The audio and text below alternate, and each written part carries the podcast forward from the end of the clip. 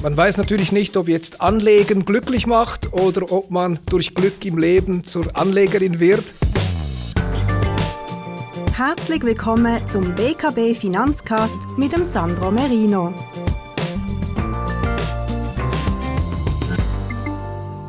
Guten Tag, geschätzte Zuhörerinnen und Zuhörer, geschätzte Kundinnen und Kunden der Basel Kantonalbank. Willkommen zu unserem Finanzpodcast.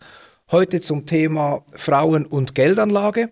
Mein Gast heute Pia Bradmöller. Sie ist äh, Leiterin des Marketings äh, bei der JP Morgan Asset Management und äh, wird uns heute über eine sehr interessante Studie zum Thema Frauen und Geldanlage berichten. Guten Tag, Frau Bradmöller. Hallo, guten Tag. Ganz herzlichen Dank auch für die Einladung. Sehr gerne.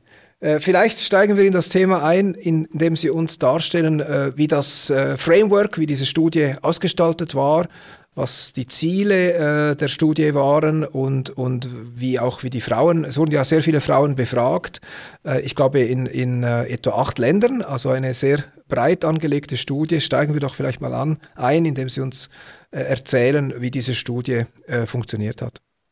Ja, sehr gerne. Also wir haben ähm, knapp 4000 Frauen befragt und sogar in zehn europäischen Ländern. Wir hatten in 2019 schon mal eine Studie gemacht und jetzt für die aktuelle sind noch mal zwei Länder mehr dazugekommen. Ähm, das war erfreulicherweise die Schweiz und ähm, Finnland, so dass wir auf eine noch breitere Datenbasis zurückgreifen konnten.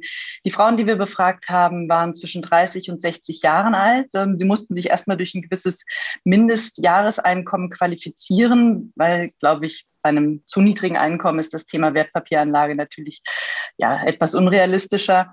Und was, glaube ich, ganz spannend war und auch auf manche Ergebnisse eine Auswirkung hatte, war, dass wir die Umfrage im Januar 2021 durchgeführt haben, also quasi im, äh, ja, mitten in der Hochzeit der zweiten Covid-Welle der Lockdowns in den meisten europäischen Ländern.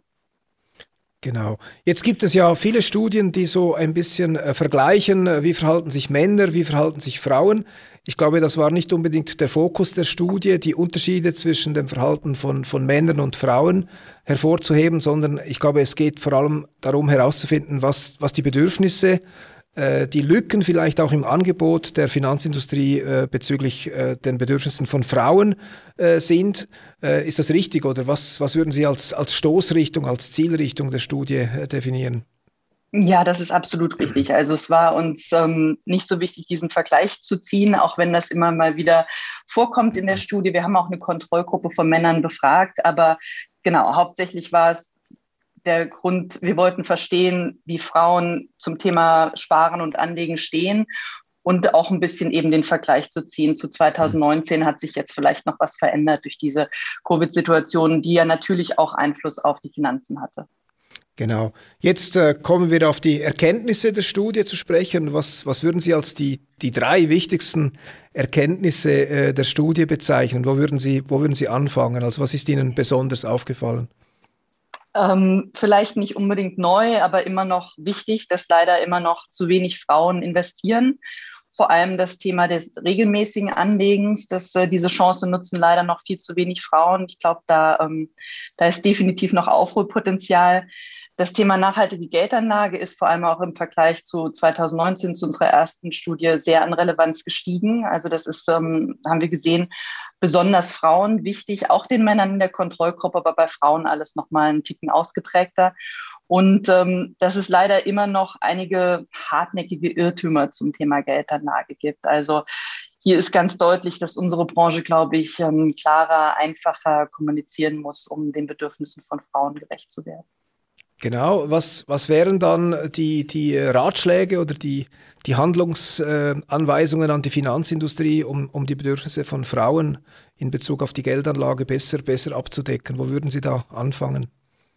Also ich glaube, ähm, was wir deutlich gesehen haben, und das ist jetzt nicht pauschal, da gibt es natürlich immer noch Nuancen, aber dass viele Frauen das Thema Wertpapiere anlegen als sehr kompliziert betrachten, dass es viel mehr Engagement ähm, benötigt, als wenn man einfach nur spart und dass sie sich ja ein besseres Grundlagenwissen, eine Starthilfe, einen leicht verständlichen Anlageleitfaden, ähm, eben solche Themen wünschen, um mit dem Thema sich vertrauter zu machen. Also was man vielleicht allgemein als Finanzbildung ähm, zusammenfassen könnte, dass es da eben noch Aufholbedarf gibt bei einigen Frauen oder dass sie das selber so einschätzen. Mhm.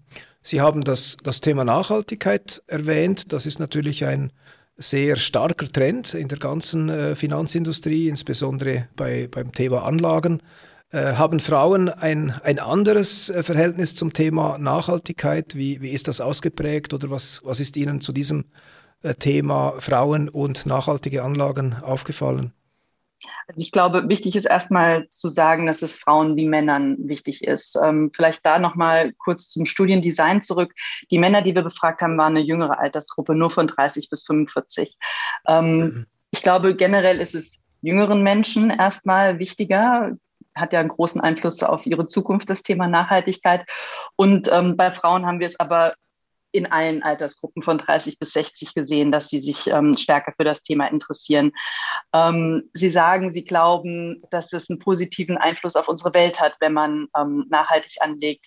Sie schätzen es persönlich für sehr wichtig ein und immerhin noch 50 Prozent knapp denken, das ist die Zukunft des Anlegens und dass äh, sie selber in Zukunft nur noch nachhaltig anlegen werden. Und das ist durchaus ein, ähm, ein großer Unterschied zu der Studie von vor zwei Jahren. Da war das definitiv noch nicht so weit ausgeprägt. Mhm.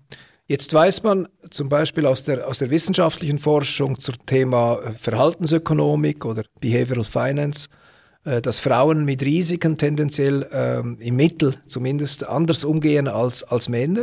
Ist das in der Studie auch äh, zum Vorschein gekommen, dass das Verhältnis oder der Umgang mit Anlagerisiken bei Frauen etwas anders ausgeprägt ist?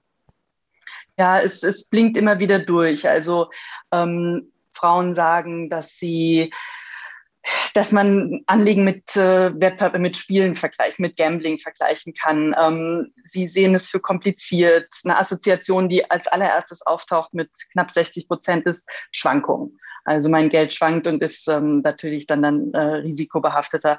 Also ich glaube, das ähm, kommt immer wieder. Ähm, ich glaube aber mit diesem Thema kompliziert da kommen wir wieder zurück zu dem Finanzwissen. Wenn man die Grundlagen vielleicht besser versteht, kann man Risiken auch besser einschätzen. Ähm, das sieht man ganz besonders bei den erfahrenen Frauen, die dann sagen, ja, ich assoziiere das Wort Risiko mit Chance. Das hat man deutlich stärker gesehen bei Frauen, die schon am Anlegen. Da sagen das über 50 Prozent. Und ähm, ich glaube, das ist, was man auflösen kann, wenn man sich eben mit dem Thema beschäftigt und Frauen eben Inhalte, Informationen an die Hand gibt, die eben ihren Bedürfnissen gerecht werden. Also mhm. einfache Sprache, einfach verständlich, kein Jargon. Das ist das, was Frauen wertschätzen. Okay, jetzt die Studie äh, wurde ja sehr in vielen Ländern, in zehn verschiedenen Ländern durchgeführt. Also Sie haben auch geografisch ein großes Spektrum an, an Rückmeldungen und, und Einsichten. Mhm. Gibt es dann große Unterschiede zwischen den Ländern? Also ich glaube, Sie sind von Griechenland über Finnland, äh, Frankreich, Deutschland, Schweiz. Gibt, fällt da etwas auf äh, in, in Bezug auf die geografische äh, Verschiedenheit äh, von, von äh, Anliegen und Bedürfnissen von, von Frauen und Anlage? Also es gibt immer mal einzige, einzelne Aspekte, die in dem einen oder anderen Land stärker rauskommen. Ähm, Im Großen und Ganzen gibt es aber ein, ein großes, ähm, einen großen Gleichlauf, sage ich mal. Also das Thema, dass immer noch zu wenig Frauen äh, anlegen, dass sie hauptsächlich die Risiken sehen, dass das zieht sich durch alle Länder. Ähm, die Schweiz, wenn ich da äh, natürlich gerne mal für Ihre Hörerinnen und Hörer reingucken darf, ähm, da hatten wir, glaube ich, ein ja, ein, ein, glückliches Händchen. Also sie haben einen hohen Anteil von Anlegerinnen äh, bei unserem befragten, äh, bei unserer befragten Gruppe. 69 Prozent der Frauen, das ist, äh, haben Anlageerfahrung, entweder in der Vergangenheit oder aktuell. Das ist ähm, toll. Das scheinen auf jeden Fall erfahrenere Frauen zu sein. 51 Prozent der Frauen sehen Risiko als Chance, also das, was ich vorhin gesagt hatte, da scheint schon ein gewisses äh, Verständnis da zu sein, auf jeden Fall für die Thema, ähm, für das Thema Wertpapieranlage.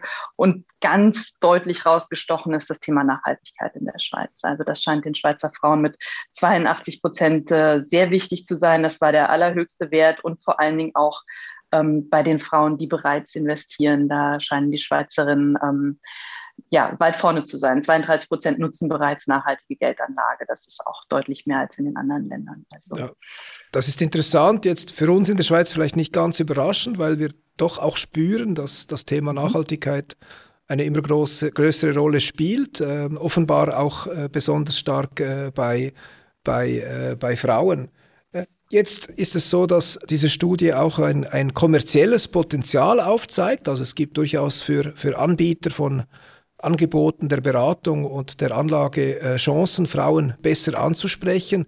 Ähm, sie kommen auf eine recht große Zahl von sozusagen Vermögen, das mit besserer Beratung äh, in der Anlage sein könnte. Können Sie vielleicht über mhm. diesen, über diesen Aspekt noch etwas erzählen? Genau, da hatten wir ähm, die Frauen, die bereits anlegen, gefragt, wie viel Geld sie aus Spar oder Cash ähm, in die Wertpapieranlagen ähm, umschiften würden und Frauen, die bisher noch gar nicht anlegen, wie viel sie auch ähm, anfangen könnten anzulegen. Da sind wir auf ein Potenzial von 41 Milliarden Euro gekommen. Ähm, ich glaube, das sind so knapp 45 Milliarden Schweizer Franken, wenn ich mich nicht irre. Also durchaus ein sehr relevantes ähm, Potenzial. Wenn eben, also ich glaube, das ist nicht einfach, das äh, zu heben, dieses Potenzial, aber wenn eben die, die Rahmenbedingungen für Frauen ansprechender sind, dann, dann ist da durchaus Potenzial. Also alleine für die Schweiz sind es ja, äh, genau. 41 Milliarden Euro und, und europaweit genau. sind wir, glaube ich, fast bei 200, oder? Ja, genau, ähm, 191 ähm, meine ich und das ist äh, durchaus äh, relevant. Also mhm. ich glaube, das wird auch immer noch von einigen, einigen Finanzinstituten unterschätzt, dass mhm. da durchaus ähm, Potenzial ist und wenn man da mit den Frauen enger zusammenarbeitet. Wo, wer müsste dann eigentlich sich darum kümmern, dass äh, diese Ausbildung, äh, diese Übertragung von Kenntnissen äh, in, in Finanzthemen stärker stattfindet? Ist das Aufgabe der Schulen oder ist das äh, etwas, das die Finanzindustrie vielleicht etwas anders machen müsste? Braucht es spezifischere Angebote für Frauen oder ist es mehr ein, eine, eine Bewusstwerdung des Themas in, in der Gesellschaft auf, auf, auf verschiedenen Ebenen? Also wie, wie würden Sie ansetzen? Also ich glaube, dass das trifft es gut. Das ist, glaube ich, sehr, ähm, ja, sehr facettenreich, das Thema. Natürlich haben die Frauen auch ähm, eine Hohlschuld. Also ich glaube, da ist, das Bewusstsein steigt ja auch, dass ähm, einfach nur auf dem Sparkonto oder auf meinem, meinem Girokonto mein Geld liegen lassen, das ist äh, bei den niedrigen Zinsen nicht wirklich zielführend. Und ich glaube, es ist durchaus ähm, Interesse da oder Interesse geweckt bei den Frauen, sich mit dem Thema zu ähm, beschäftigen. Aber natürlich würde es Sinn machen, sowas allen Kindern bereits Finanzbildung in der Schule mitzugeben. Und ähm, gleichzeitig auch wieder, was wir vorhin schon besprochen hatten, das Thema, dass eben ja Finanzdienstleister auch gucken sollten, einfachere Sprache, weniger Jargon, Grundlageninformationen zur Verfügung zu stellen. Mhm. Also von daher viele Facetten. Gut, gibt es äh, vielleicht äh, Aspekte der Studie, die Sie persönlich noch besonders äh, interessant oder spannend fanden? Was, was haben Sie persönlich noch, noch mitgenommen aus der, aus der Studie? Also es gab zwei Sachen, die ich sehr spannend fand. Einmal hatten wir alle Frauen gefragt, wann sie angefangen haben zu investieren. Und da war das durchschnittliche Alter durch, äh, deutlich jünger, als ich erwartet hatte. 29 waren äh, die Frauen im Schnitt, als sie begonnen haben glaube, ähm, da würden vielleicht auch einige Banken überrascht sein, ähm, dass die Frauen so jung schon anfangen.